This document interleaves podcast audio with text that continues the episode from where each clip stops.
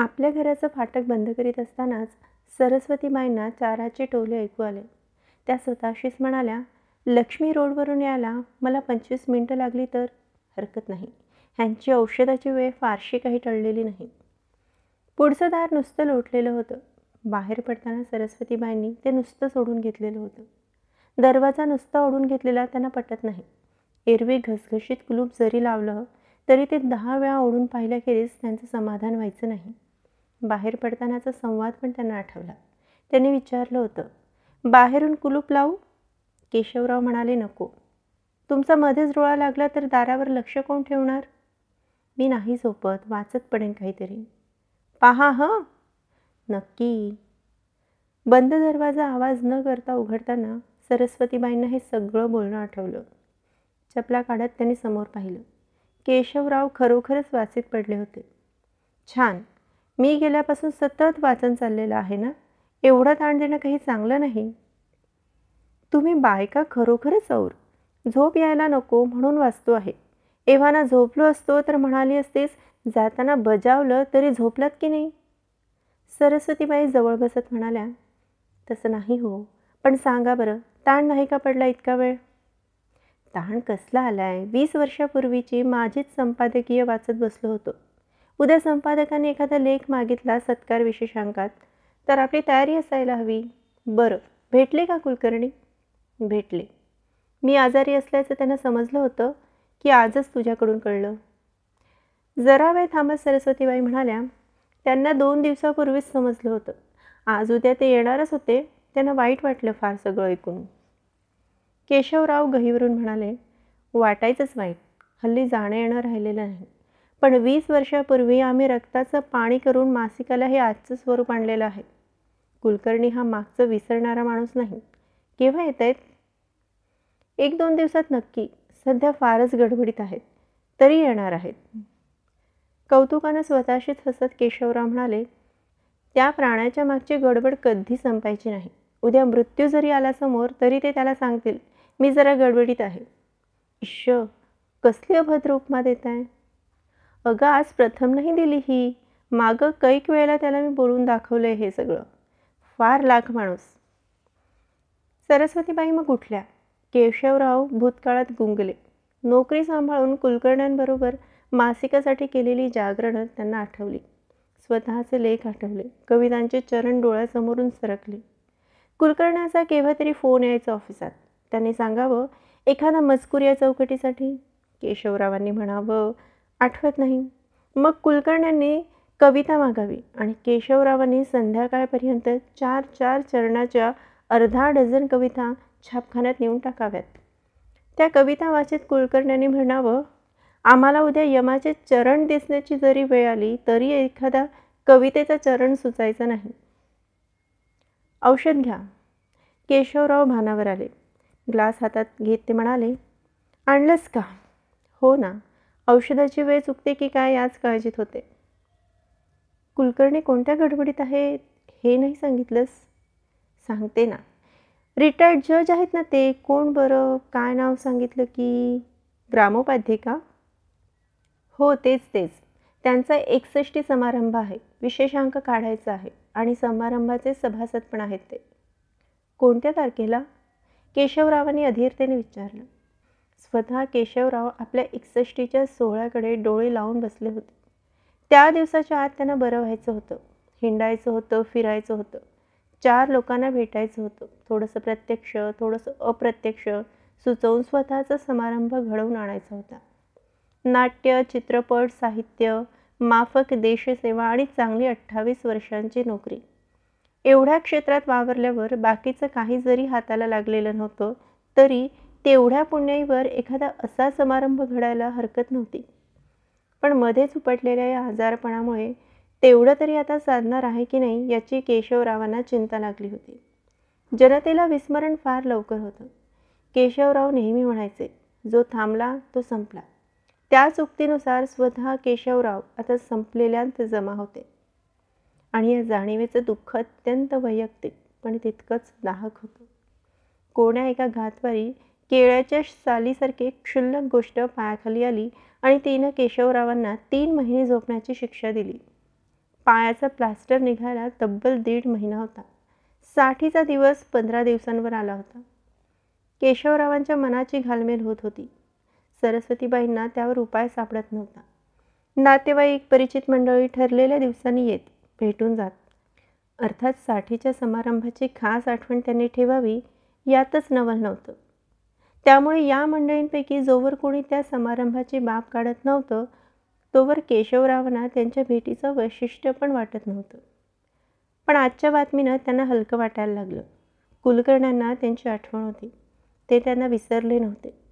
सरस्वतीबाईंना जवळ बसवून घेत केशवरावांनी विचारलं कोणत्या तारखेला म्हणालीस? अगदी योगायोग पहा. तुमची आणि ग्रामोपाध्यांची तारीख एकच आहे. कुलकर्णी त्याच कामासाठी येणार आहेत. दोघांसाठी एकच गौरव अंक काढण्याच्या विचारात आहेत. तुमच्याकडून काही कल्पनाही हव्या आहेत त्यांना. तरतरी वाटून केशवराव उठण्याचा प्रयत्न करू लागले. हां हां उठू नका. तुम्हाला एकदम हुशारी वाटून तुम्ही असा काही प्रयत्न करणार हे मला माहीतच होतं. पुन्हा पडून राहत केशवराव म्हणाले त्यांना म्हणावं जरूर या. कल्पनांना तोटा नाही आपल्याकडे. पडल्या पडल्या सगळा अंक काढण्याची उमेद आहे अजून माझ्याजवळ. थोडा वेळ शांततेत गेला. परत केशवरावांनी विचारलं उद्या तू गावात जाणार आहेस का? हो. तुमच्या त्या गोळ्या उद्या आणायला हव्यात का? आणखी एक काम करायचं होतं. करशील? इश्य हे काय विचारणं? न करायला काय झालं? तसं नाही ग. घरातलं सगळं तूच करतेस. आणखी काही सांगण्याचा संकोच वाटतो. मनातही आणू नका तसं. सांगा काय करू? आणखीन कुणाला भेटायचं आहे का? हो. विद्याधर नाटक मंडळीचे मॅनेजर आहेत ना त्यांना भेट. तुला त्यांचं घर माहीत आहेच. त्यांना सांग मला भेटायला. नंतर त्यांच्याच पलीकडे ते आपटे राहतात. त्यांनी आणि मी एका चित्रपटाचे संवाद लिहिले होते. तेही धावत येतील माझ्या निरोपासरशे. जमेल का तुला एवढं? हो त्यात काय एवढं? जाईन उद्या.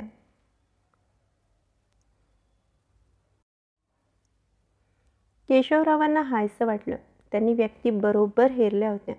त्या दोन तीन व्यक्तींना केवळ सुचवण्याचा अवकाश होता. असल्या कार्यात त्यांचं पाऊल पुढे असायचं. केशवरावांचा सत्कार घडवणं हा आपट्यांच्या हातचा खेळ होता. बाहेरून आलेल्या सरस्वतीबाईंना चपला काढण्याची सवड न देता केशवरावांनी विचारलं कोण कोण भेटलं? काय काय झालं? हाश हुश करीत व्यवस्थित बसत सरस्वतीबाई म्हणाल्या म्हातारपण आणि बालपण यात फरक नाही म्हणतात तो असा. मला कोण म्हणेल म्हातारा? मी पुन्हा तरुण झालो आहे कालपासून.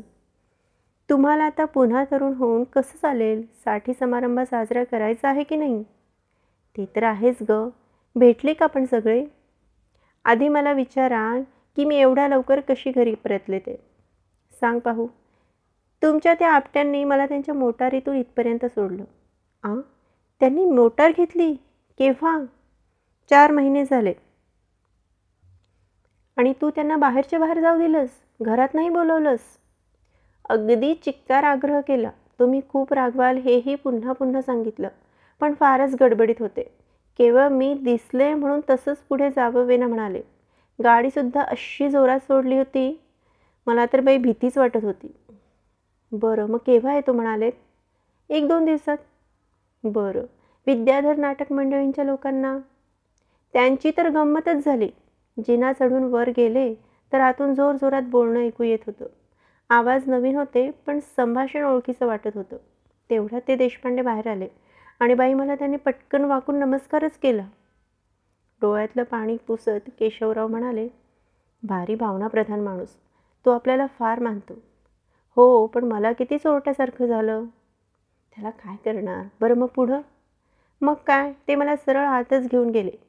काही रसच वाटे ना बाई सगळे नवीन चेहरे फक्त देशपांडेच तेवढे ओळखीचे. माझ्याकडे पाहत म्हणतात काय बहिणी काही ओळखीचं वाटतंय का? माझे तर डोळे तिथेच भरून आले. त्यांनाही बोलवे ना मग. नंतर म्हणाले केशवरावांची साठी आम्ही साजरी करणार आहोत. त्यासाठी काही प्रवेश बसवतोय त्यांच्याच नाटकातले. येणारच आहे आता आमंत्रणाला. त्यांना माहिती नाही ना काही? नव्हतं ना. मी सांगितलं सगळं. फार हळहळले. पण म्हणतायत तरीही काहीतरी करूया म्हणून. काही वेळ दोघंही गप्प होती. जरा वेळाने केशवरावांनी विचारलं आपटे कुठे भेटले? अर्ध्या वाटेवरच भेटले. त्याच दिवशी त्यांच्या नव्या चित्रपटाचा मुहूर्त आहे. तरी ते येण्याचा प्रयत्न करीन म्हणालेत. त्याशिवाय तेवढ्यात घंटा वाजली. सरस्वतीबाई उठल्या. फॅमिली डॉक्टर साठे आले होते. त्यांना खुर्ची देत सरस्वतीबाई म्हणाल्या तुम्ही आज येणार हे विसरूनच गेले होते मी तर. छान. केशवरावांच्या आधी तुम्हीच म्हातारा होणार तर मग? नक्कीच मी आता परत तरुण होत चाललो आहे खिशातून स्टेथेस्कोप काढले डॉक्टर म्हणाले छान छान. त्यानंतर तपासणी झाली. इंजेक्शन झालं ब्लड प्रेशर घेऊन झालं. चहा घेणार? नको आता. सरस्वतीबाई नेहमीप्रमाणे डॉक्टरांना दरवाजापर्यंत पोचवायला गेल्यात. आज तुम्ही घाईत आहे छे छे तसं काही नाही.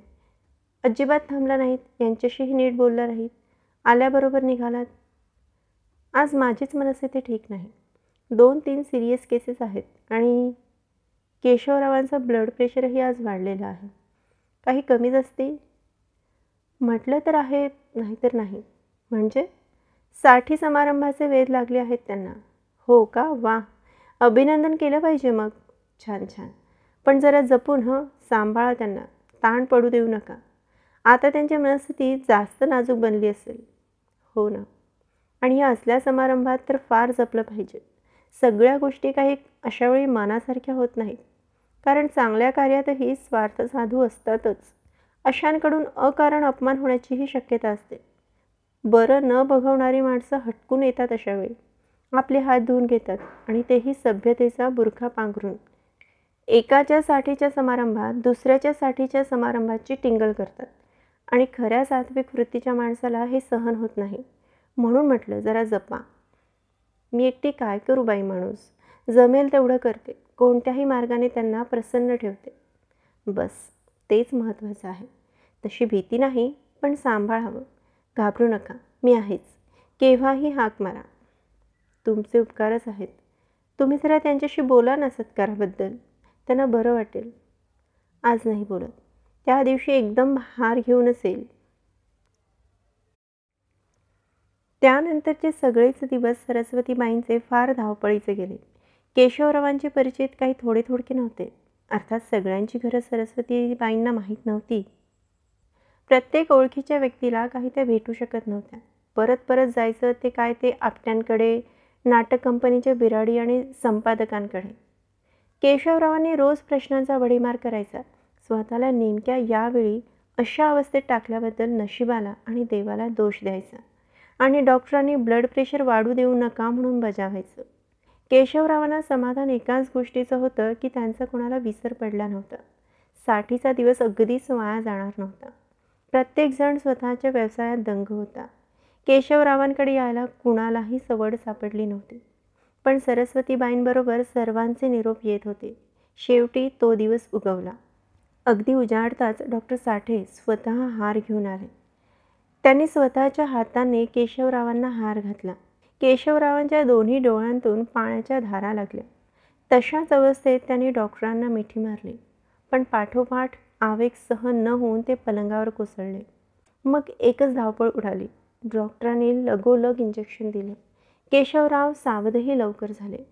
सरस्वतीबाईंना एका बाजूलाने डॉक्टर म्हणाले आज दिवसभर अशी वर्दळ राहणार. त्यांचे जुने स्नेही येतील.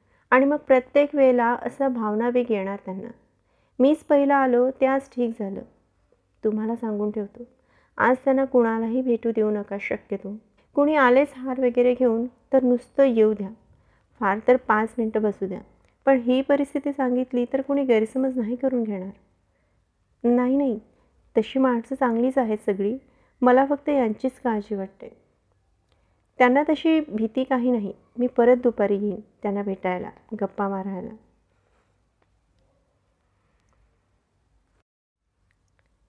सबंध दिवस सरस्वतीबाईंना काम पुरलं. अर्ध्या अर्ध्या पाऊण पाऊण तासांनी त्या केशवरावांच्या जवळ जात आणि सांगत हा हार तुमच्या ऑफिसातल्या लोकांचा. हेडक्लार्क जठार घेऊन आले होते. तुमचा जरा डोळा लागला होता म्हणून नाही उठवलं. केशवरावांच्या डोळ्यातून नुसतं पाणी येत राहायचं. वारंवार ते म्हणत कसला समारंभ हा? का सगळ्यांनी एवढं यावं? आणि मला त्यांना भेटण्याचीही परवानगी नसावी? कसला हा योग? कसला हा जगावेगळा सत्कार? त्यांचे डोळे पुसत सरस्वतीबाईंनी म्हणावं आता त्याला इलाज आहे का काही? तुम्ही चांगले भरे व्हा. आपण सगळ्यांना मोठं जेवण देऊ. स्वतःचं समाधान करून घेत केशवराव म्हणाले आपटे किंवा देशपांडे आले तर त्यांना मात्र मी भेटणारच. त्यांना तसंच पाठवू नकोस. त्यांचे हार त्यांच्या नोकराबरोबर येऊन गेले मघाशीच त्या दोघांनीही मग येतो म्हणून निरोप पाठवले. असं? बरं.